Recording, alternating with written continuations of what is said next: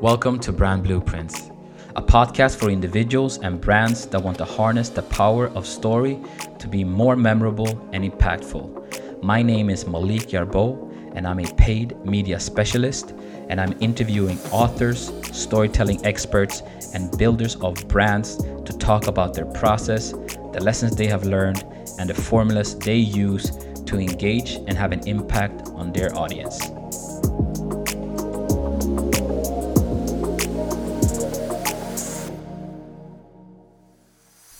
This episode, we'll cover how to build a million dollar plus ecom brand in less than two years with Benjamin Lau and Kusha Torabi, who both hold degrees from Stockholm School of Economics, worked at Facebook together, and founded the activewear ecom brands Nine Pine and Nothing Something.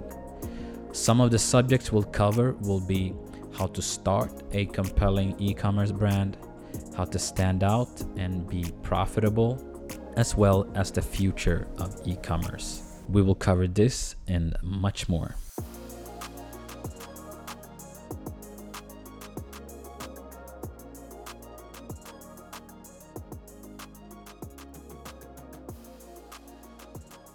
Hello, Ben and Kusha, and welcome to Brand Blueprints. I'm super excited to have both of you here.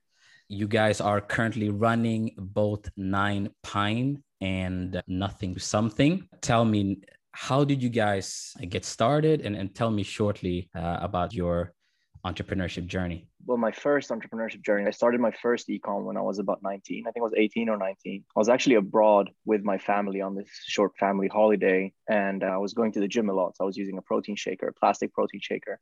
And at the same time, my sister was in medical school. She was becoming a medical doctor. So she was bashing me for using plastic containers because they had some course about bisphenol A, bisphenol B, like hormone alike molecules that are released from plastic and apparently really bad for you.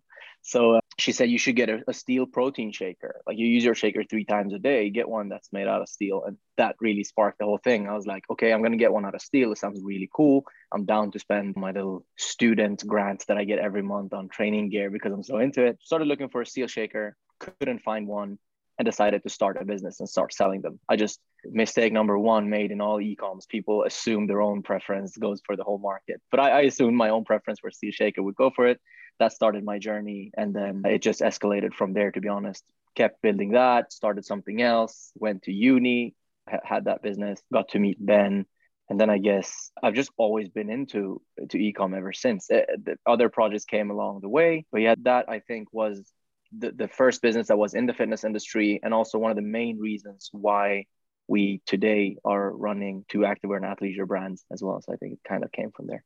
Yeah. My journey is a tiny little bit different. I started my first business when I was 15, 16, I think. And it was actually, I was a photographer, right? Crazy margins. Got my first DSLR camera, met a mate who was like pretty hip dude. And we started doing a lot of club photography we got the free drinks, with free entries. All, you know, it was the shit. And then from that, imagine the, the, margins also. And from that, we started doing concerts and festivals and like fashion week editorials. All my mates were working in restaurants and like at the bars, and we were like invoicing these big companies. We had zero clue what we were doing to begin with, and this was pre Instagram, pre Instagram, pre YouTube tutorials. So everything was quite secretive. So we had our, our edits and styles. These days, it's a bit, it's a bit different but yeah, ecom was actually through Kusha when we studied together. But all that photography stuff is pretty useful now. Yeah. That's the way it started out as well. I mean, Ben and I started talking very early on because Ben, first thing Ben mentioned was like, I heard you're running your own business while we were at uni. And we were talking a bit about that. And then I needed some help with photography, and Ben got some insights into what I was doing, and he helped me out with some product photos. So even before we even thought we would be working together, at some point our skills were overlapping already. All right. So you guys met at uni then, and how many years ago was this? This is 2015. September. Six years ago. Yeah. For uh, fall semester. Nice. And it's been a lucrative partnership so far, from, from what I understand. So, how did you spark the idea of working together? Where did it come from, Ben? I mean, Kushan had actually never really hung out so much in school. He had his own mates, I had my own mates. But we always kind of chatted like between classes. Most people always had these ideas of the classic corporate job kind of uh, vibe going on. And I guess Kush was a little bit different. You know, he's the only one in class with all the tattoos. I was trying to find myself and not kind of find my own identity. And uh, I guess it became quite natural because after school, or during school actually, we applied for the same jobs. We both got were working at Facebook and we lived together, hung out together like 24 7. And like you always pop me ideas. And ideas are plentiful but I guess it's execution. That's you put your money where your mouth is. And uh, yeah, we just started like doing built on like just existing business, playing around with that, and it, just seemed there was no there was never really any decision. Oh, we're gonna work together. It's just like, oh yeah, we get along, hang out, we live together. Um, we have similar backgrounds, but then like now it's actually quite interesting because we have pretty similar skill sets, but quite different as well. Our tasks are actually extremely different, and that's complementary. Ben is more long term. I'm more short term, mid term. Ben is better at having patience, understanding the long term value of customer support routines. I get frustrated easily. We're different in that sense. We complement each other that way. But Ben, I don't know if you remember, I remembered it just now. We started Freight of Sweden. We started an umbrella company while we were at uni. That is true. That's true. It was actually one year in. I think Ben's frustration, like we were chatting quite a bit, and Ben was in this group of like straight A students who were kicking ass in every course. And you guys were, I think you came second in the Hult Prize or something, like a massive competition, and they were creating so much value in this. Correct me if I'm wrong, building this nonprofit kind of organization in this, and they were getting so far and talking to the right people, and you really build something. But then at some point, you get to where like being inspirational is super cool, having positive impact is super cool, but nothing is fun if you're broke so it would be nice to put all this effort into something where you could make some money as well. We were discussing it that way. So we kind of created this umbrella company. We tried to. It's not an umbrella structure company. It was literally a brand that we were going to produce high end umbrellas. Yeah, right. it was pretty, yeah, it, it was high end umbrellas, Scandinavian vibes, like cool prints in the inside, like premium influence from the British um, gentleman's umbrella. Yeah, it was a bit difficult. Umbrellas are obviously large, but also mechanical stuff has uh, issues. And you sold that uh, online? No, this one actually never took off. No. We had so many umbrella samples. It's insane. I could never get my hand on a good product. Like so, like we never really got the product in place, and then that kind of shifted to something else. it's taken this time. Yeah, it's difficult. We realize if you want to get to the quality we want, and we want to sell it for like a thousand, but then it's going to cost fifteen hundred to produce it, Swedish kronors, that is. So there would be no margins. But the umbrella company became a vegan wallet company which then became the Instagram of Nine Pine, which the, everything has its evolution. Yeah. So Nine Pine is, of course, uh, your big hit that you're running right now. That's your big ecom brand. So tell me about Nine Pine specifically and how you started the brand and, and what it stands for. Look, I mean, Nine Pine, it kind of evolved during our time. We started talking, you know, when we were both working at Facebook. And for both Kush and I, quite inner looking kind of people in terms of like our thoughts on life, philosophical in, in some ways, but also we are quite into fitness. Kusha comes from martial arts background. I come from a competitive swimming background and I was doing a bit of CrossFit in, in Dublin. Now I'm swim running. Kusha has a heavy gym background. So naturally, it's that's where our passions are really. And at the same point, the market is growing there. So it was quite natural for us to look towards that. I mean, Christian and I have also looked at trying to work on these extremely innovative, kind of destructive kind of you know startup ideas as well. But our time at Facebook really taught me at least that a lot of these are just smoke and mirrors that kind of get the funding and then they kind of fizzle out and die. Whereas we saw a lot of these kind of just more like more standard, oh, standard, standard. But even in apparel, you can always find in different niches. And if you look at it from a business perspective, if you do a, a Porter's Five Forces kind of analysis on apparel and e-commerce, it's actually quite tough. And that's something else I learned at Facebook that you can't really just apply these business school frameworks because the execution part is crucial. I mean, someone else can create a, a, clone of our company right now, but they may not get the same results.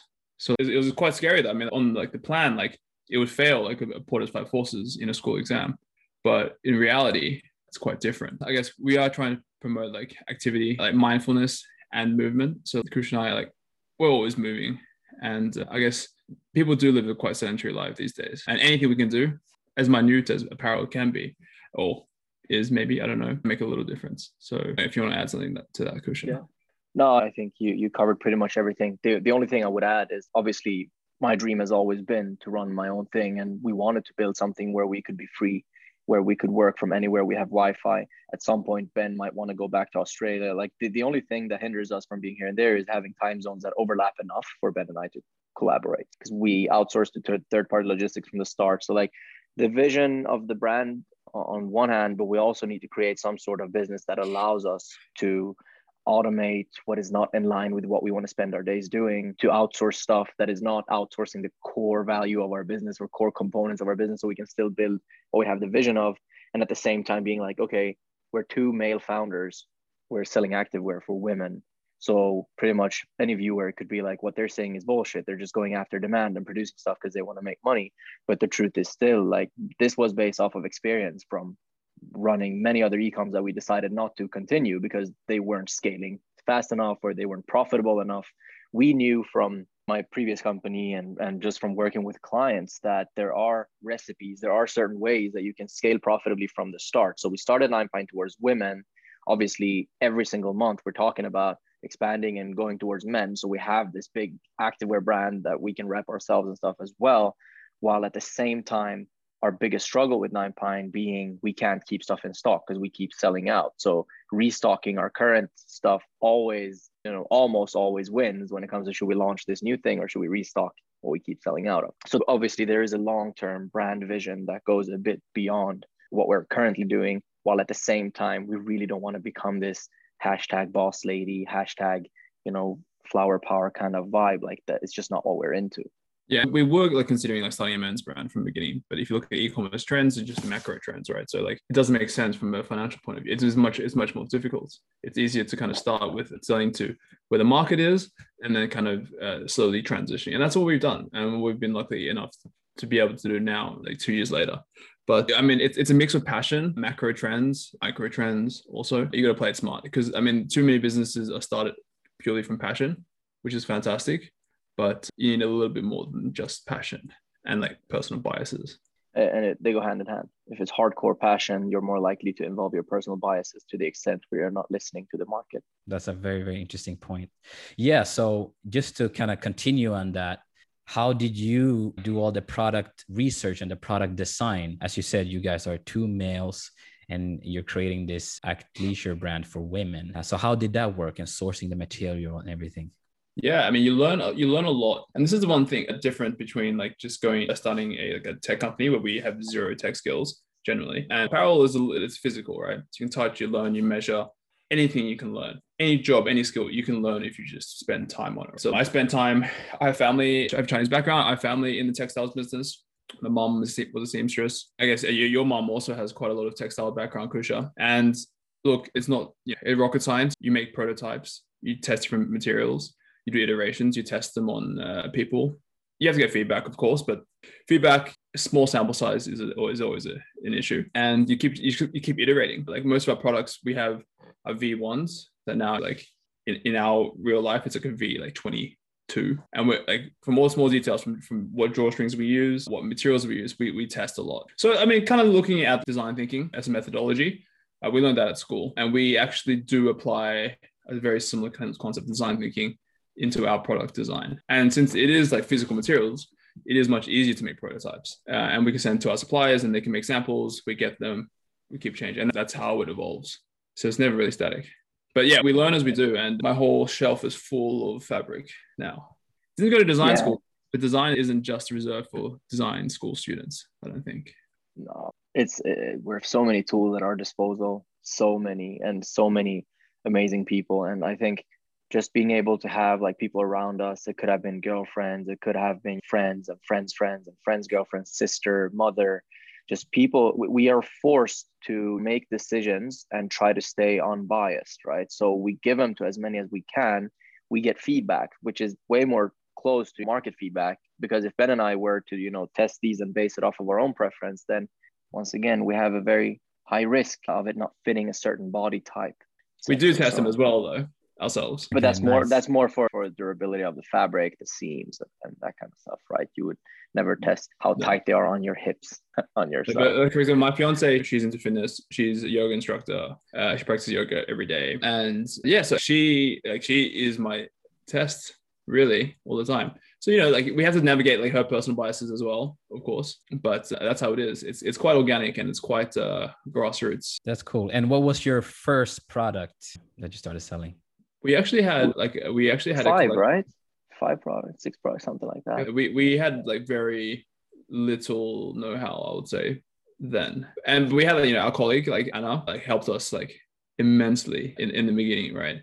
Getting her feedback. Our colleague like, Anna, like she super into CrossFit, like the fittest person to like know and just an uh, overall superstar as well like someone yeah. who's so much fun to work with who is not scared to give honest feedback you know really wants the best for you so she gives all the you know details that she believes could help you improve the product like kind of person who wants you to win you know big shout yeah. out anna big shout out AK. And uh, yeah, so like she helped us out in the evenings, like just testing stuff. We like like I was honestly quite clueless. Like comparing me then, like you know, two and a half years ago now, like it's it's quite a journey. Yeah but obviously, working with the right factories, there are many factories now who are like they have these white label products. And and i know there are a lot of companies clients that we work with at facebook who are just taking these white label products they're putting their logos on them and they're shooting some ads and putting them on instagram stories and it's working right? So that's that's obviously a way to do it. They have a lot of sizing data and stuff but we from the start we were like we're not going to do this. We want to create something unique you know? And we also we're very confident in our ability to to improve stuff. That's where the fun is, right? That's why we have a product, our best selling legging right now, uh, and it has been for a while. It's called the Sweat Heart 2.0. Truth is, it's not a 2.0. It's like version God knows what. Yeah. And yeah, exactly.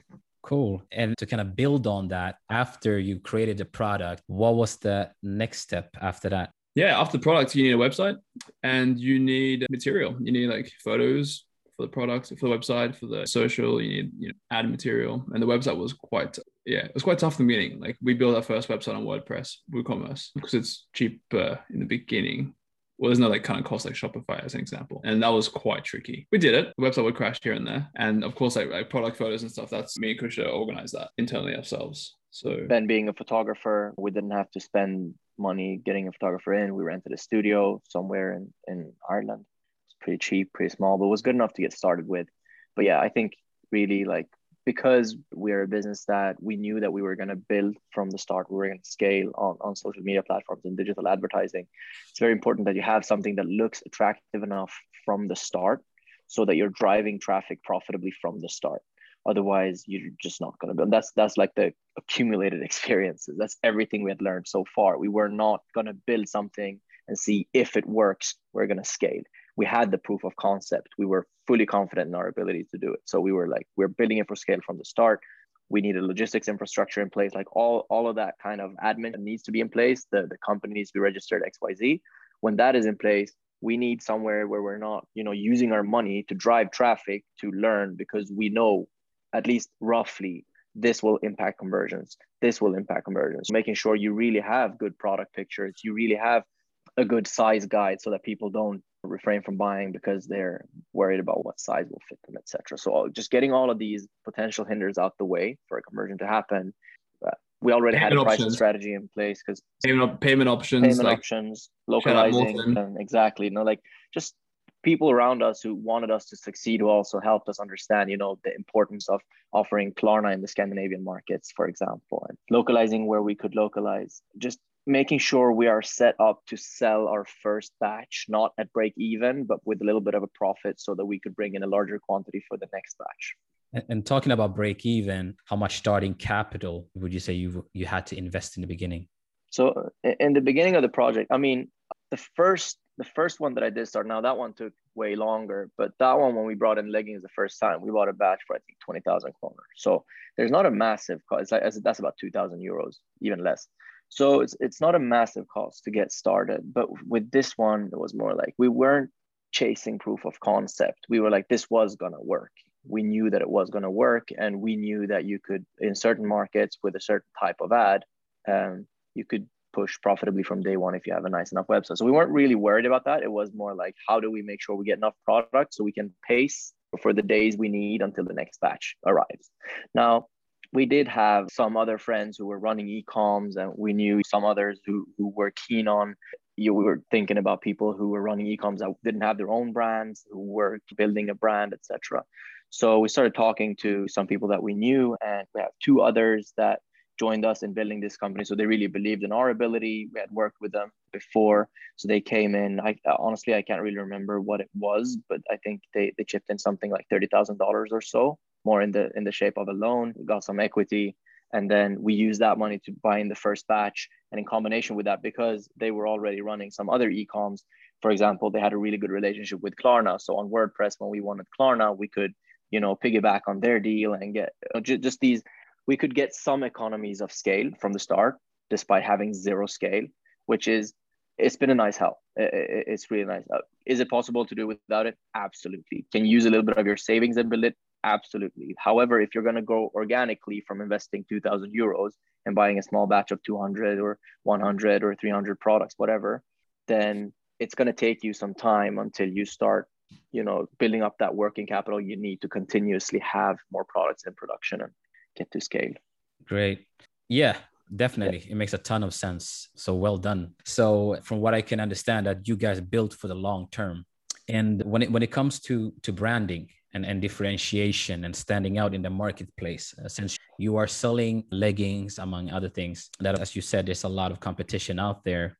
How are you thinking when it comes to your brand story and making sure that your brand will be the brand that uh, your customers want to choose and that they want to associate themselves with? Yeah i mean that's a that's a really good question. So like i think if we take a step back before the brand i guess before you even have the possibility to build a brand you need to have a, a functioning business and product right and a good product market fit so like we it's, got, it's gone through phases so in the beginning right so kush and i didn't really have like the clearest brand kind of vision, I would say, just completely frank. We had like, we'll, we'll just test in the waters. We're very keen to get a good product market fit first. Get a product that's and the quality that we want has the right fit that leads to higher lifetime value and repeat purchase to, to kind of build the business. Because without the business flowing, you have no brand. That's just that's the truth. And maybe this is a really business. We knew this from our clients as well, right? We've, we've, yeah. we've seen this so many times. If you have healthy repeat purchase, that can fund your expansion to acquire new customers. Exactly. And there's, there's like, like Kush and I have all these crazy brand ideas, but you need to fund it somehow. And this could be maybe a very business school thing, but that's that, that's how we run the business. I have this crazy idea for the coach would be like, hey Ben, like we have to prioritize this. I'm like, okay, it makes like, logical sense. Now, as you said, like like our the our market is there's no blue ocean. There's plenty of competition, low barriers to entry. As we said, fa- fails Porter's Five Forces. However, I think at least in our in our markets, one, one thing that's interesting, there is competition. Don't get me wrong, but you can outperform competition. You have the dinosaurs, traditional retailers who haven't really yeah they've made they have big budgets and moved to digital but like it's so spread thin. Think of the big you know sporting brands. And then you think of other big brands big in the us they don't have a warehouse logistical system in europe. They can't ship easily. They focus on the big markets and then you know leaving other markets kind of forgotten so you have you can you can kind of discount this, and then you have like people playing the same market. And look, even in the Nordics and Europe where we play, there's plenty of competition, but uh, we're trying to differentiate ourselves with our visual imagery. It's extremely clean, premium. We hope, and we plan for. We try to avoid cliches. Everything is quite neutral generally. We don't push ourselves as like super Scandinavian. Like we don't really push that message, but there is an like definitely an influence of if you look at like how Kush and I just like what we wear all the time it's extremely neutral tones. And okay. get black gray gray when the sun is out for example. You wear white sometimes Kusha. But like from a, from an imagery point of view like Kush and I are quite fashion interested personally as well. So there is a little influence of that. So we're not all like in the woods like very Swedish. Yeah we're in the forest going for a high kind of vibe. We like we're urban but we also like nature, but it's clean, minimal. Yeah. I think one, one thing to add here is at least what I've learned is you don't have to have the world's clearest image of the brand, but it needs to be pretty clear. Like you need you need some sort of idea. Like we have this internal brand guide that we update sometimes where we're like these are our colors these are we stick to one font we make sure that we are consistent with everything from our tone of voice to the graphic profile at every single touch point every touch point. Like it should be consistent. You should be able to look at our instagram story. You should be able to look at our instagram feed. You should be able to look at the mood part of our website. And then you should be able to look at the third email you get in an abandoned cart automated email sequence that reminds you that we plant trees per order and the design should there should be some sort of red thread. And we, we realize this through being like, I don't know, I think I think we have quite a lot of visions. We sync so many times each day. We have talked to each other three, four times each day throughout the day, every single day of the week, many times about the idea, the vision, the brand, the image, what would be cool. The thing is, when you sit and speculate and you think what would be cool and you have the creative power to create it, if you're not consistent with it, it's just gonna it's, it's never gonna leave our discussion. It just sticks between me and Ben, and we develop this super advanced view of what Nine Pine is, and no one on the market agrees because we haven't been clear in communicating it. So it's really gotten to a point where it's like, look, we have these crazy ideas. What is realistic? Like, what can we do across multiple touch points or enough touch points that have enough impressions so that we, over time, midterm or long term or whatever we're trying to achieve, we're kind of seen as this by the bulk of, of the market. And that goes hand in hand with everything, man. Like every touch point, like we said, through email and stuff, but the main touch points, which could be like paid advertising, for example. If people are seeing our videos twice a day average, and we have a video that performs really well in terms of selling, but we feel that it's off brand, then we'll have to either turn it off for the sake of the brand long term, maybe create a more on brand version of the same, or we have to be happy enough with the other ads being on brand and living with this one performing because the money that that one generates can allow us to do some other activity to save the brand image that that one destroyed like it's all these balances and we're trying to balance you know i think we could be selling more if we decided to sell out brand wise we could be doing discounts and selling a ton more, but not building the same thing, for example. Or we could be using ads that we feel are super off brand, but are way more towards coupon hunting people and using other flashy colors and stuff. It's just not what we're trying to build. This is actually really interesting. So yeah, because it's short term versus long term. Definitely short term sales versus long term costs. You get the sales in the beginning, but like that will deteriorate the brand long term. And our perspective of branding comes from it's quite theoretical, right? Why Brands Grow was a book. I can't remember the author, He's an Australian researcher, but branding in his perspective is all about reach and frequency how many people you reach and how often you, you reach them with the same message. If you pump the same kind of messaging or graphic profile enough times, people will interpret that. Um, and this is, comes into what Kusha is, right? So like when we worked with traditional retail brands, the fashion houses in Sweden, the, the big names, it was quite interesting to see how the traditional setup of an organization was that you had the branding team and then you had the sales performance team, marketing team. It was separate, right? But in our experience in the digital world, you can't really have that separation because, as Kusha says, every touch point is a branding opportunity. So the idea of the funnel as branding first and then like direct response conversion is a little bit like outdated in that sense because you can have t- uh, top of funnel kind of prospecting, traditional branding, but also convert at the same time. So the funnel has really kind of shrunk. So like even if it's a paid ad, it is also branding in our point of view any touch point that has impressions and frequency is an opportunity. Yeah. And So at the end of the day, it becomes the result of pretty simple decision making sometimes, right? It could be as simple as like, look, we decide to only use this font. End of story. That's a massive thing for a brand who doesn't have that in place. We decide to use these three colors only. This is our light color, this is our dark color, this is the clean color. That's it, nothing else. Massive decision for someone who's not building their brand properly, for example. Right. And also, as you were building your brand, did you think about or look at any type of communities uh, that you were trying to tap into? I've been thinking, I mean, continuously thinking about this, but I think the the answer is no from the start. We know, obviously, when you're building this sort of business that is focused on activewear athleisure, at least like year and a half, two years ago, was a bit different. I think it's very evident now that we're moving towards a world where it's more the formal and informal or athleisure activewear slash lifestyle clothing slash formal is the lines are blurred now right? And, and i don't think it's just because you i was wearing hoodies when i was working at facebook. It's more I, I guess it's becoming more socially accepted to have the active part of your lifestyle more in like you're wearing leggings to brunch absolutely fine. You're wearing joggers to brunch absolutely fine. You're sitting in your zoom meeting in your uh, not necessarily pajamas but sweatshirt it's fine.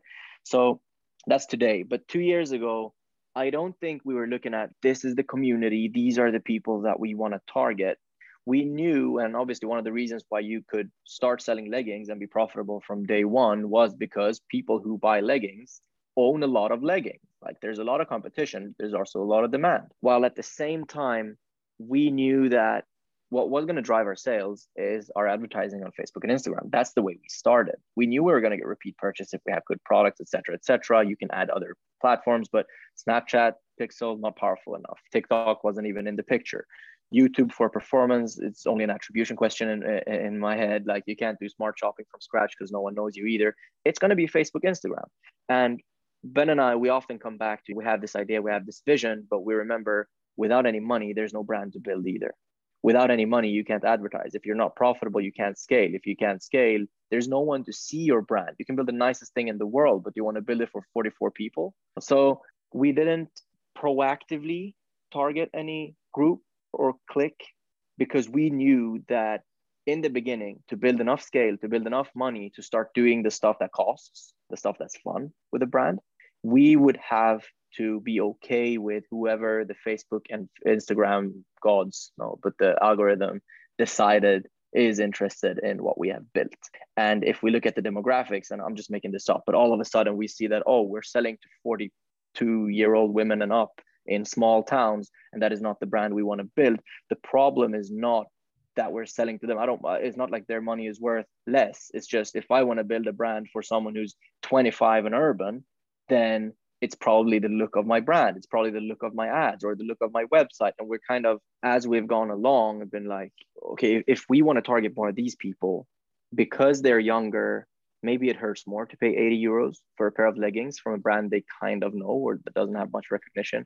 What do we have to do? Is the key to start wearing gucci shoes in our ads so they start associating us with more premium brands? Is that how you do it? Just all of these like doing this afterwards i think is, is easier because it's much much easier to sit and say this is the group or the click that we want to target. We can afford to acquire customers there rather than doing it from the start and realizing it's not the most lucrative way to to get going with your business. Same thing exact same thing with countries right? Where yeah. like we wouldn't mind where we sell as long as logistics and our shipping contracts are, are like okay. But like working with other companies it was always like oh yeah we're going to launch denmark. Denmark. We're going to have a project. We're going to we have a date q4 in one year's time. I mean okay like you don't really need that, that much planning. You just press play. And stuff will you know screw up and you fix it on as you go. Better done than perfect as they say. Yeah better done than perfect. You can localize denmark if you see potential but if you spend a year planning for denmark and you do it and it flops waste your time. So what are your biggest markets right now I mean, we're, we're pretty spread out across Europe. We're set, I think in November last year, we sold to 50 countries, like yeah. 48 something countries. Now we're more like stable countries that we continuously sell to each and every month is maybe like 24, 25 countries. Obviously, being in Sweden ourselves, we do sell quite a bit in Sweden we, we have the Nordics. Uh, we're quite popular in Central Europe, the Benelux areas. We had like, like UK was a huge one pre-Brexit. Of course, now that you have all the logistical issues there, so we're focused mainly on Europe, and like it's purely just or and it's surrounding Europe, just purely due to logistical reasons. I mean, tax yeah. law and everything is it's real accounting. But we, we have everything in place and we're super ready to test other markets as well like ben says it's more of a logistical issue for one and even if we did have the logistics in place we're selling out anyway like that's our biggest issue here we're saying no to very attractive partners and affiliate networks and premium resellers in strong markets because we can barely keep stuff in stock ourselves. And to get to the point that you guys are now, what have been your biggest obstacles and how did you overcome them? I think one of the biggest like challenges really is it was actually the switch from like uh, corporate life to to this kind of entrepreneurship life. Yeah, you, you get flexibility and that's super rewarding, and you do something that's rewarding all the time. It's, you know, all the stuff people say it's good about, but there's also a burden, right? The burden of that everything you do um, has extreme real impact on the bottom line. If I wake up now and I edit this video and launch it, and could and can go go crazy, that changes revenue and that changes the outcome of our lives as an example. That's just one thing like it's it's it's really like it's always on. That's one thing. And the second thing is actually one of the biggest challenges that i had to deal with was i really connected my identity to the brand in the beginning. I make the designs we do all the hard work but then sometimes not everyone loves it. And like especially customers can be harsh. And you do realize that the, negativity is actually from a very small proportion of people who are just the loudest. But it's it's very I still do. It feels like personal attacks sometimes. Just say it's a bad review or unhappy customer. And even though if you have like just say you have 25 star reviews and you have that one one star and they're super unhappy. It was really hard. Like I just totally forgot about those good reviews, but that one negative review like just really ate me up. And I think that's one of the pitfalls. And this is maybe a bit more life focused, but not identifying yourself with your job or anything you build, like this kind of facade that people create. Oh, I am I'm a tech guy working here. Because if you lose that, it's quite difficult, like from a mental state. So for me, I, I don't see myself as a guy who runs business or starts whatever.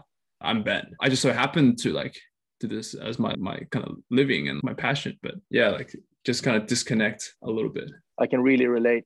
I can relate but at the same time i had the same you know the issue of taking things personally. I think every entrepreneur goes through. The thing is i got this very early because i started an e-com early. For me it was the same thing right? Especially when you start your own brand and you're running customer support and i was doing steel protein shakers which was a pretty new thing and shakers leak. They're famous for leaking like infamous for leaking. So um, you, you take stuff very personally. The good news or on the flip side you take the success very personally as well. So it's very rewarding to see the impact that you have but yeah, there, there's two sides to that coin. I think that that is definitely one. I think with Nine Pine, one of the biggest learnings slash kind of a continuous road bump that just came there all the time. And I, had to remind myself, and this is one of the best things about working with Ben, is being rational in your decision making. Like I'm, I, I find myself very often affected by my biases. And because I love a product, I, I can sit and create this idea for three days in my head that we got to restock this product. This product is so popular. We really have to restock this product. And it, it could be this simplest thing. It could be just because my mom loves that product and that one size and one color that my mom has, which no one else buys, is out of stock. So in my head, I've created this, you know, we have to restock this. And that's an extreme example. What I'm trying to get to is I've learned to be more rational in my decision making to, to use more data in my decision making because it's harder than you think when you feel so personally attached to a brand. It's the same thing with Ben, right? One out of 20 reviews, what's that, 5%? But it's not like 5% of the customers have to be unhappy because of that. It's one person. It's not stat sick. So I think being rational in your decision making and trying to stay unaffected by your biases, especially coming from a sales background where I've found myself sometimes trying to convince someone of something that is not necessarily exactly that way or exactly true, and I start believing in it myself. He's very good at selling. I I get sold. there you go. So, like, so sometimes I, I, could even find myself like I, I can convince Ben about something, and Ben's like, okay, if, if that's the way you think it is, then let's do it. And then just because Ben has agreed, I calm down and I look at the numbers and I'm like, well, shit, my proposal doesn't make sense whatsoever. So that's something I've really been struggling with. And I'm trying to balance what do I actually do I want to launch this in military green just because it matches my watch? Or do I want to restock the black because that's going to get us to our revenue target faster? You have to zoom out very often and not get defensive because your business partner disagrees about something that's aligned with your preference. So, to add on to this, like, I think one of the misconceptions at the beginning was like, oh, this is a side business. Oh, like people think we're just doing drop shipping. It's so easy. It's not easy. I mean, okay, maybe from a technical point of view, we're not doing biotech or anything that's pretty complicated. But a business, in its essence, you have product, you have a, a consumer, a, a buyer, and you the sales process. It's a pretty simple process. That's what business is. But I think what people kind of misconceive, especially like these business students who always want to work with strategy, is there's operations as well. I mean, the whole flow of the processes from purchasing to transport, freight, all that kind of stuff, return processes. It's a lot of work. And like Kusha, like I wouldn't lie and say this was easy. It was an easy process.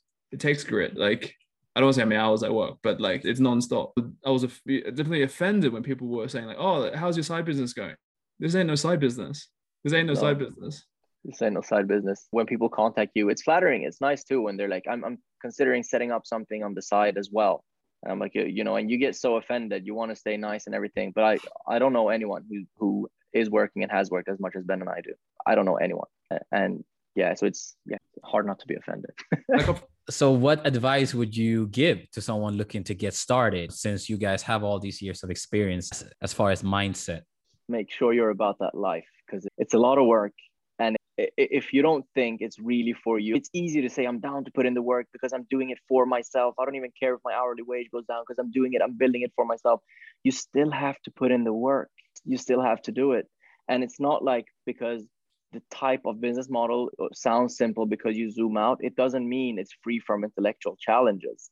It's the other way around because the simpler it is the lower the barrier to entry. You're competing with a lot of people that can have weird edges. Like they could have an edge on you in something that you just can't achieve because you don't have the skill set in house or it's not worth investing in that kind of whatever USP they have. So if there's one piece of advice I would give, especially if, if it's like if you know people who are running businesses and you want to ask for advice and you want to talk to them, absolutely talk to them and get help, but make sure you're really about it. Like don't go out there and ask for advice and then they don't go start anything. You're sitting here like I doing two, three meetings a week, sharing my tips, and they're not doing anything because they realize it's not a one hour a day thing.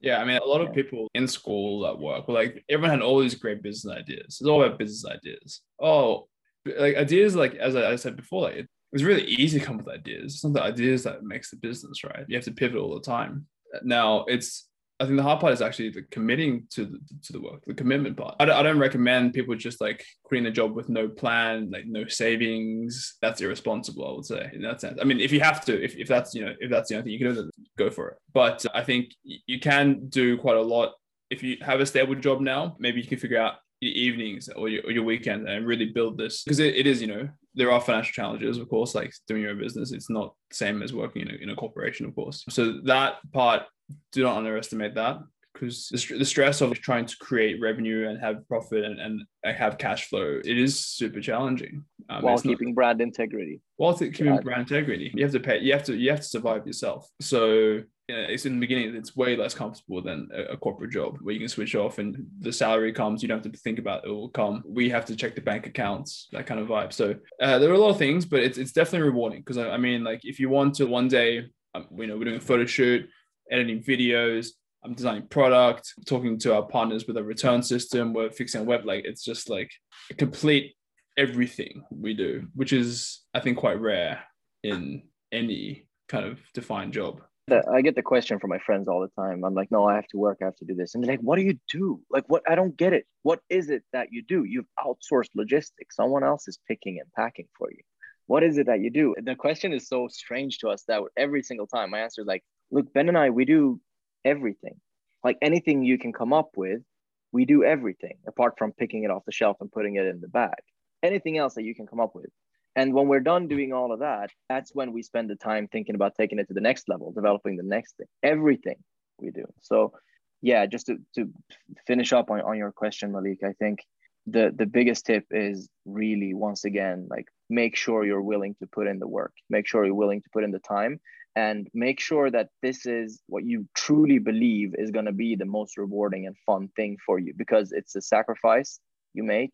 You're going to have to dedicate yourself I'm personally struggling every single day because there's nothing that I'd rather spend my time doing. It's really weird. But like I come into periods where I have to force myself to go to the gym, not because I don't want to go to the gym, but because I'd rather work on something that is going to take Nine Pine to the next level at this point in time. Going with your coffee to the laptop every single morning at 9 or 8 a.m., saying, like, I'm just going to check this thing quickly and then I'm going to go have breakfast. And then it's 3 p.m. You haven't left the laptop yet. It happens to me four times a week. So it's like you have to be about it, otherwise it's just not going to be worth it. Yeah, and I guess uh, just to finish up on that is uh, don't pursue this life just because you think society or it looks good or there's prestige or it's kind of like how people move and become consultants or bankers because there is that societal perspective that's what you should do and that's the right thing to do and that's success i don't think either of us are kind of approach it in that sense but i think that can be a, a super danger if that's what's motivating you this kind of ex- extrinsic external kind of view or uh, because it's it's tough, and uh, that kind of motivation, and I don't think will get you there. Great. Yeah. This is going to be one of my last uh, questions. It's been an amazing conversation so far. I just want to hear from you guys, uh, since you have tremendous of experience from working inside of Facebook uh, and also uh, working on your own businesses. Where do you see the future of e-commerce going? That's a good one. You mean in terms of how consumers buy, like what e-commerce will look like?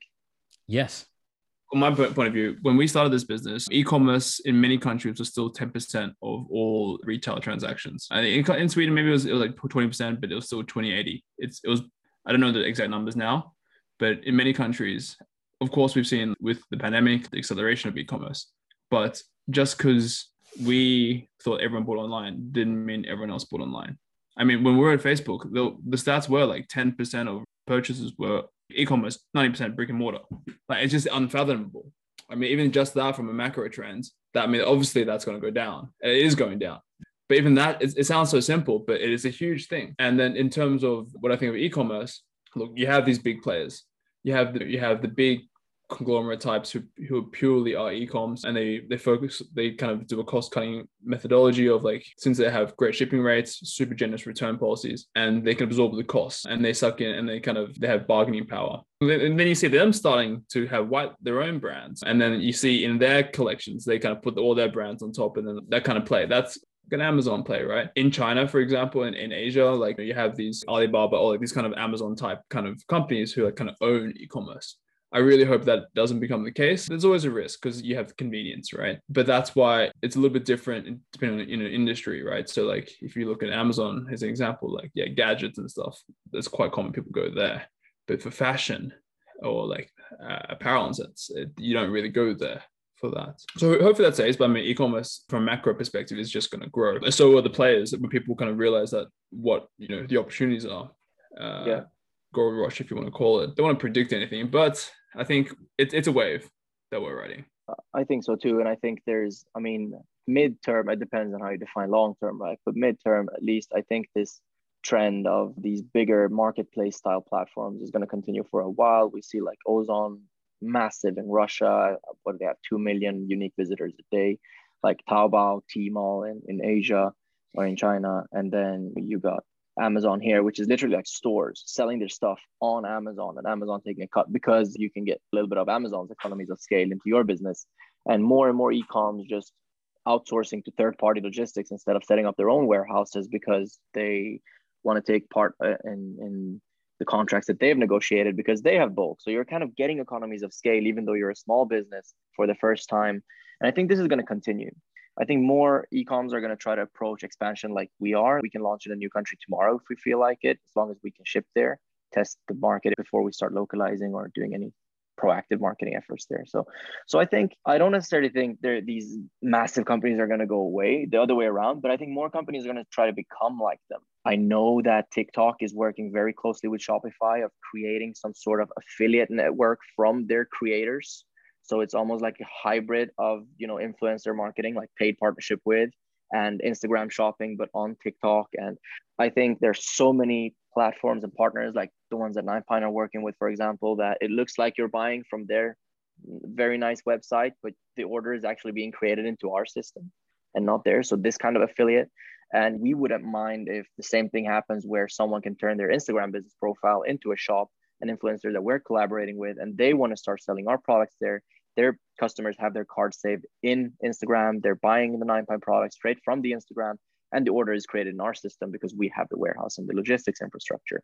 I think that is going to grow massively. Like I, I really, really think this sort of like widespread influencer slash affiliate style marketing is going to grow uh, in the future. And then we also have what is ecom growing at now, 20% a year, while Nine Pine is growing. What do we do? We 7.5x our business from the first year to the second. And now we're on track to more than 3xing our business in the second full year of business. So we're growing way faster than ecom is growing overall. But I think a lot of companies are like super happy. Like we grew 18% last year. And you look at ecom overall, and ecom grew 20. They don't really realize that they, they didn't really grow as fast as the industry. So I think it's growing super fast and the landscape is changing super fast. And for us who came up in the digital age, we're digital natives, we're very dependent on these platforms that allow digital advertising. For us, it's going to change even faster. We need to be on our toes. We need to keep, you know, adapting to this. But it's not a negative thing. I think it's a benefit. Like we're going to stay in the forefront because these traditional ones, we see them just year by year, their margins are just being cut if you want to add just one more like point to this different perspective.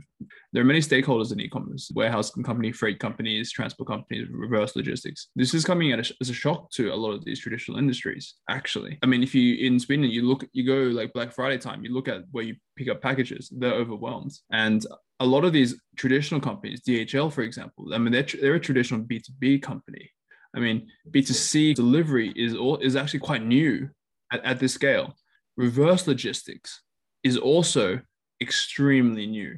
I mean, looking at the behavior of people these days, like wardrobe shopping, returning half their baskets. Reverse logistics is extremely expensive that people don't realize. And then how you handle returns when like 30% of returns come back faulty and all this kind of stuff. There's, there's going to be innovation that has to really fix that because there's so much waste. So there's all these kind of behind the scene things that people do not kind of really see. Also, like all the tech, all the integrations between systems, accounting softwares, they're all like tiny operational things, but they make a huge impact. And like sometimes Kusha and I are like extremely like eager and we come from this again like move fast, move fast, move fast world.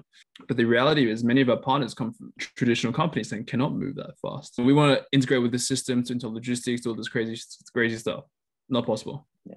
Yeah. You want everyone to move at your pace. But no, I'm 100% with you, Ben. I think sometimes, yeah, some parts of the industry is changing super fast, but there's certain like hygiene factors that need to be able to keep pace and follow. And it, look, if logistics can't cope, ecom's going nowhere. So true. Yeah, it has to get to people's doors. Yeah. Uh, well, guys, thank you so much. This has been an incredible conversation. Please, before you leave, just let me know where can they find you and where can they find your brands, both Nine Pine and, and Nothing Something. So Nine Pine, you can find at nine-pine.com. The dash is the reason why a lot of people say nine pine. We don't want the dash. It's just that nine ninepine.com was taken. so it's nine dash pine.com for nine pine. Hopefully in the near future, it will be ninepine.com. Uh, and nothing something is literally just nothing's something.com. Yeah, and hit me on LinkedIn if you want. At nine pine on Instagram, just at nine pine. At nine pine official on TikTok. At nine pine fitness on Snapchat. What else do we have? At nothing something as well on Instagram. Well, thank you so much, guys. This has been a fantastic conversation to have with you guys, and I hope to have it again uh, in a couple years and, and see where the brands are at that point. It's going to be super excited to see your growth. Hopefully. Thank you so much, Malik.